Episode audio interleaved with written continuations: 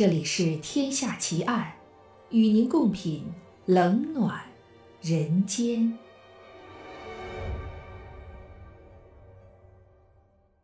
各位听友大家好，您现在收听到的是天下奇案，我是暗夜无言。今天为您带来的案件是澳洲背包客杀手奇案。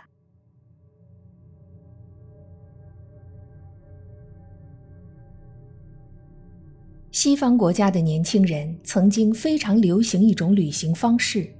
他们会背着一个硕大的旅行背包，徒步行走在某条风景宜人的公路边，对着身后呼啸而来的车辆竖起大拇指，碰碰运气，看车子会不会停下来。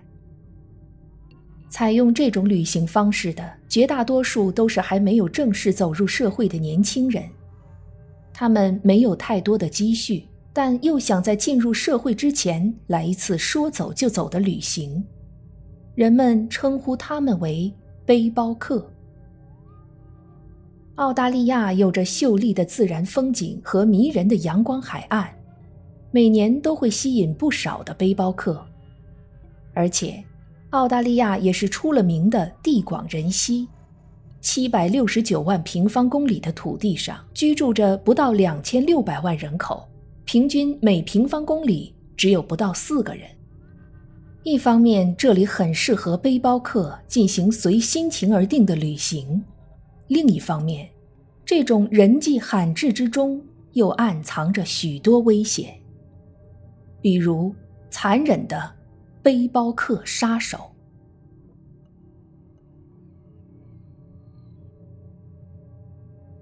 在澳大利亚悉尼的西南方，有一片面积约38平方公里的松树林，是澳大利亚著名的贝朗基罗州立森林。说它著名，一是因为在那里生长着珍贵的松乳菇和牛肝菌，这是2种需要特殊的松林环境才能生长出来的食用菌；二是因为在1989年到1993年这5年间，那里是臭名昭著的背包客杀手伊凡·米拉特的专用埋尸场。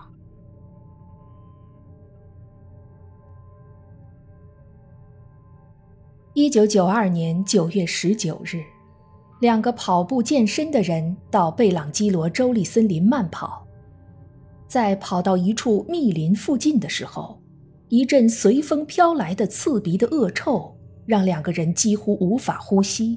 而且随着走近的脚步，这种恶臭更是让人几乎晕厥。这2个人原本以为可能又是哪只倒霉的动物在森林里腐烂了，要知道那时澳大利亚的野生动物非常多。但是在一个小土包的下面，2人的视觉也受到了一次此生难忘的冲击，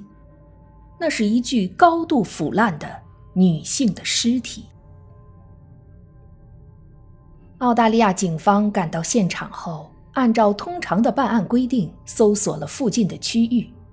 没想到就在距离这具女尸不到30米的地方，又发现了另外一具女尸，同样高度腐烂。通过对2具女尸的牙齿进行鉴定，澳大利亚警方确认这2人就是5个月前失踪的2名英国背包客卡洛琳和乔安娜。他们2个都是单独来到澳大利亚旅行的年轻学生，在澳大利亚相识，本来相约从悉尼的国王十字街出发，以搭车的方式开始他们的旅程，完全没有想到这一次却是通向死亡的绝命之旅。根据法医官的勘验，乔安娜身上中了14刀，其中脊椎部分被疯狂地刺了9刀，这些深入骨头的刀伤足以让人彻底瘫痪。而卡洛琳身上除了刀伤以外，头部还有多达10处枪击，就好像凶手把卡洛琳的头当成了靶子一样。不过警方注意到，死者手腕上名贵的珠宝手链还在，也就是说，凶手行凶的动机很可能并不是抢劫。那么，他为什么要如此冷血地杀害这两个如花似玉的女孩呢？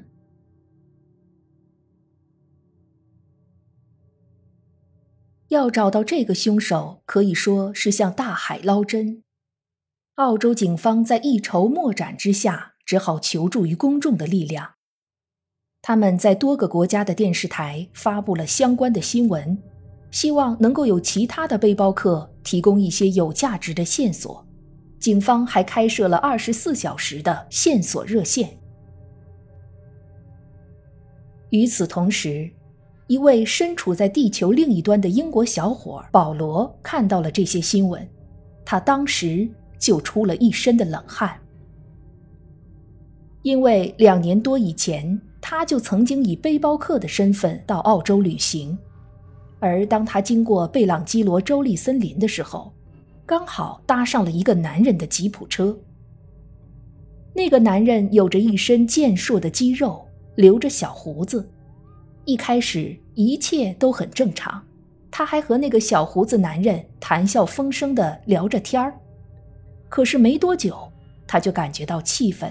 有些不对劲儿。这时，小胡子忽然说要停车拿东西。已经起了疑心的保罗也找了个借口下了车。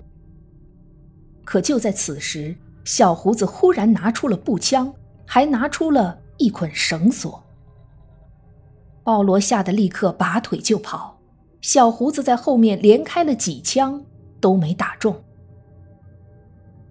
强大的求生欲望让保罗像一阵风一样跑出了小胡子步枪的射程，拦下了一辆车到警局报警。按照很多惊悚电影的套路，以为自己逃过一劫的受害者在路边再次拦下一辆车，却很有可能碰到的是凶手的同谋。万幸保罗命大，电影中的情节没有发生。他可能是这位背包客杀手手下唯一的幸存者。感觉到阵阵后怕的保罗急忙给澳大利亚警方打了电话，他的讲述也被记录了下来。但因为当时提供线索的人每天都成千上万，警察们早已经焦头烂额，这一个最有价值的记录反而被忽略了。渐渐的，案件没有突破性的进展，澳洲警方的积极性也慢慢降了下来。不过，有一个人却没有放弃，反而比警察还要积极。这个人叫布鲁斯，他家就住在贝朗基罗州立森林附近，而且他自己就有3个女儿。年纪都和那2位被害的英国背包客差不多，他可不想让惨剧再次重演。于是他就连续9个月，每天都到森林里到处转悠，看看能不能找到更多的线索。布鲁斯这个方法很笨，很费时间，但显然很有效。1993年10月，布鲁斯在森林里发现了一个属于人类的头盖骨。澳洲警方在发现头盖骨的地方进行了详细的搜索，很快发现了2具尸体，一对来自墨尔本的背包客情侣。男孩叫詹姆斯，身上被刺了8刀，女孩叫黛博拉，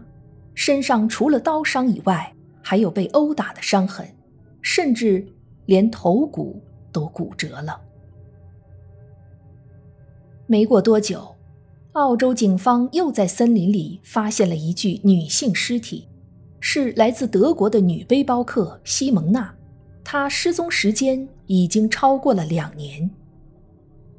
不过警方发现，在西蒙娜尸体旁边扔着的衣服却并不是西蒙娜的，而属于另外一个失踪的德国女背包客安雅。紧接着2天之后，警方发现了安雅和她的男朋友盖博的尸体。盖博头部中了6枪，安雅身上被刺了8刀，而且他的头部被割了下来，后来也一直没有找到。到此为止，这起背包客连环凶案中已经出现了7名被害人，这些被害人生前都受过虐待，7个人中2个人被枪打死，4个人被刀刺死，还有1个人被斩首。其中4名被刺死的受害人，他们的脊椎都受过极其严重的刀伤，几乎是切断了脊椎，这是非常有凶手行凶特点的手法。至于凶手为什么又会有时候改刀刺为枪杀，警方推断凶手很可能不止1个人。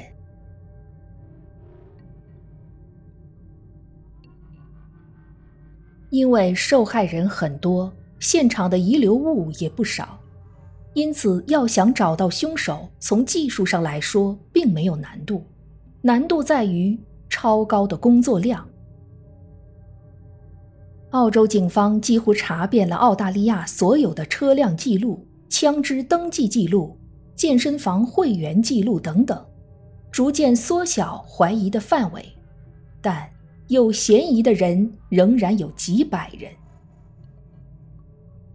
就在这关键的时候，1994 年4月，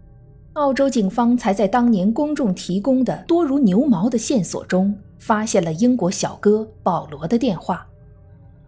他们在1个月后便将保罗接到了澳大利亚，请他来辨认嫌疑人。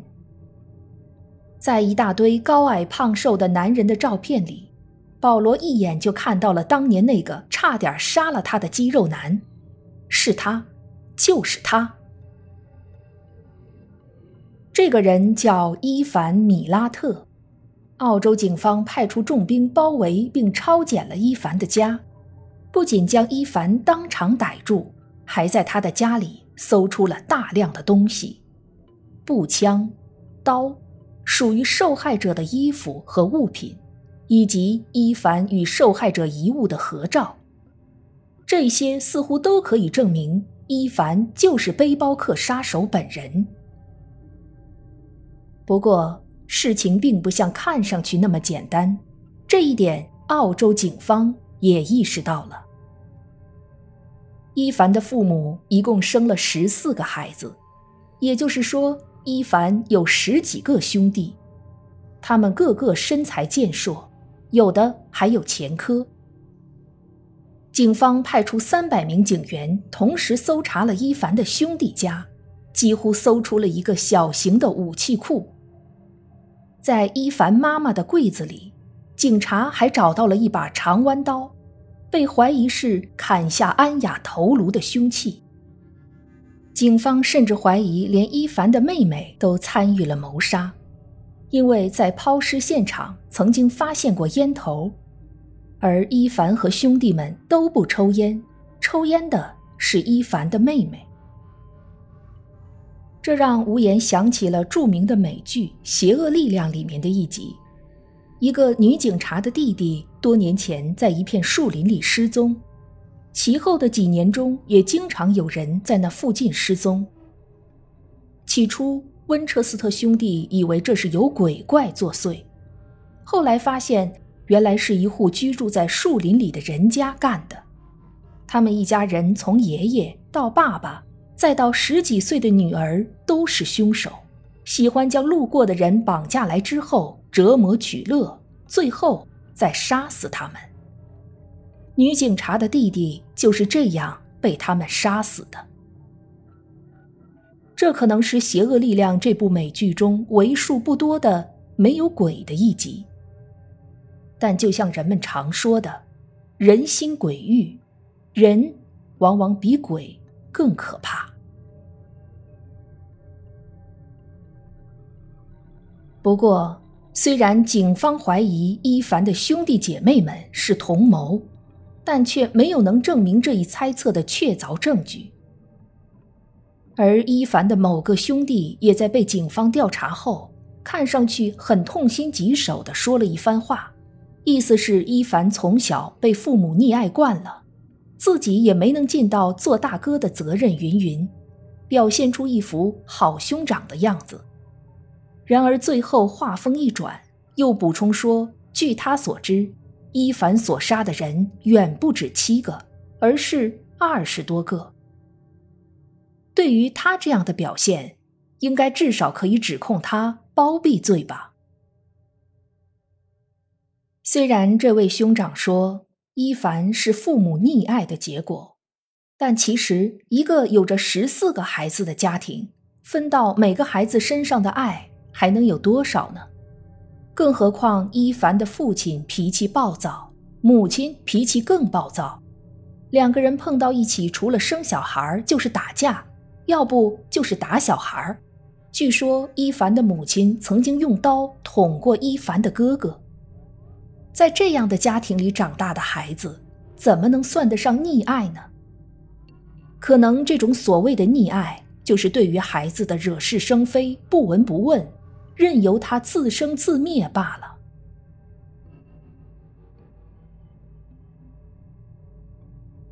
从1996年3月开始，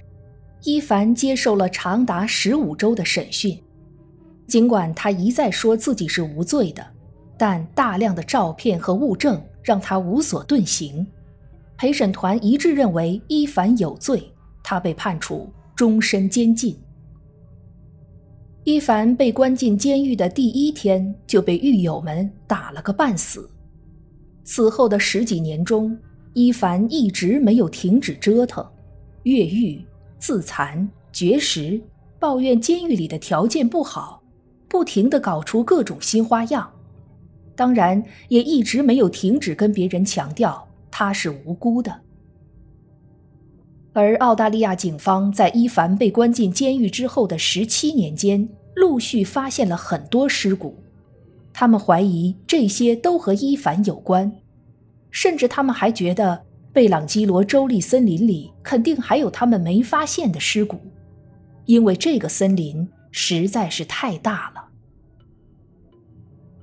不过，也建议澳大利亚警方别太大意了。那些尸骨也许和伊凡有关，也许没有。毕竟有一个行为叫做模仿作案。2010年，在伊凡入狱14年后，就在同一个森林里发生了另外一起杀人案。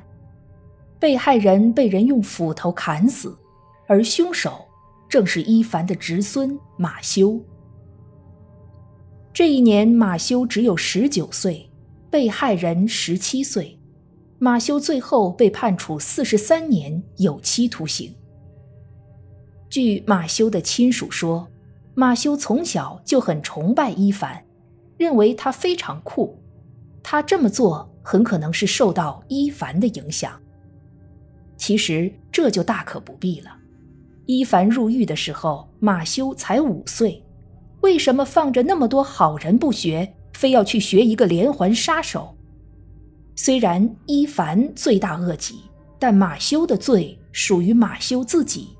有责任的是他的父母。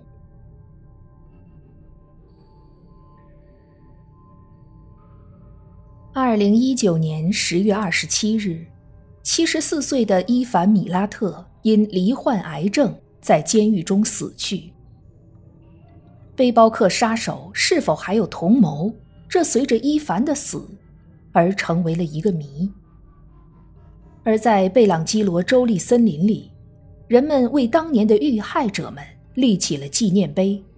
悼念这些怀着天真梦想上路，但却被丑恶、残忍扼杀的年轻灵魂。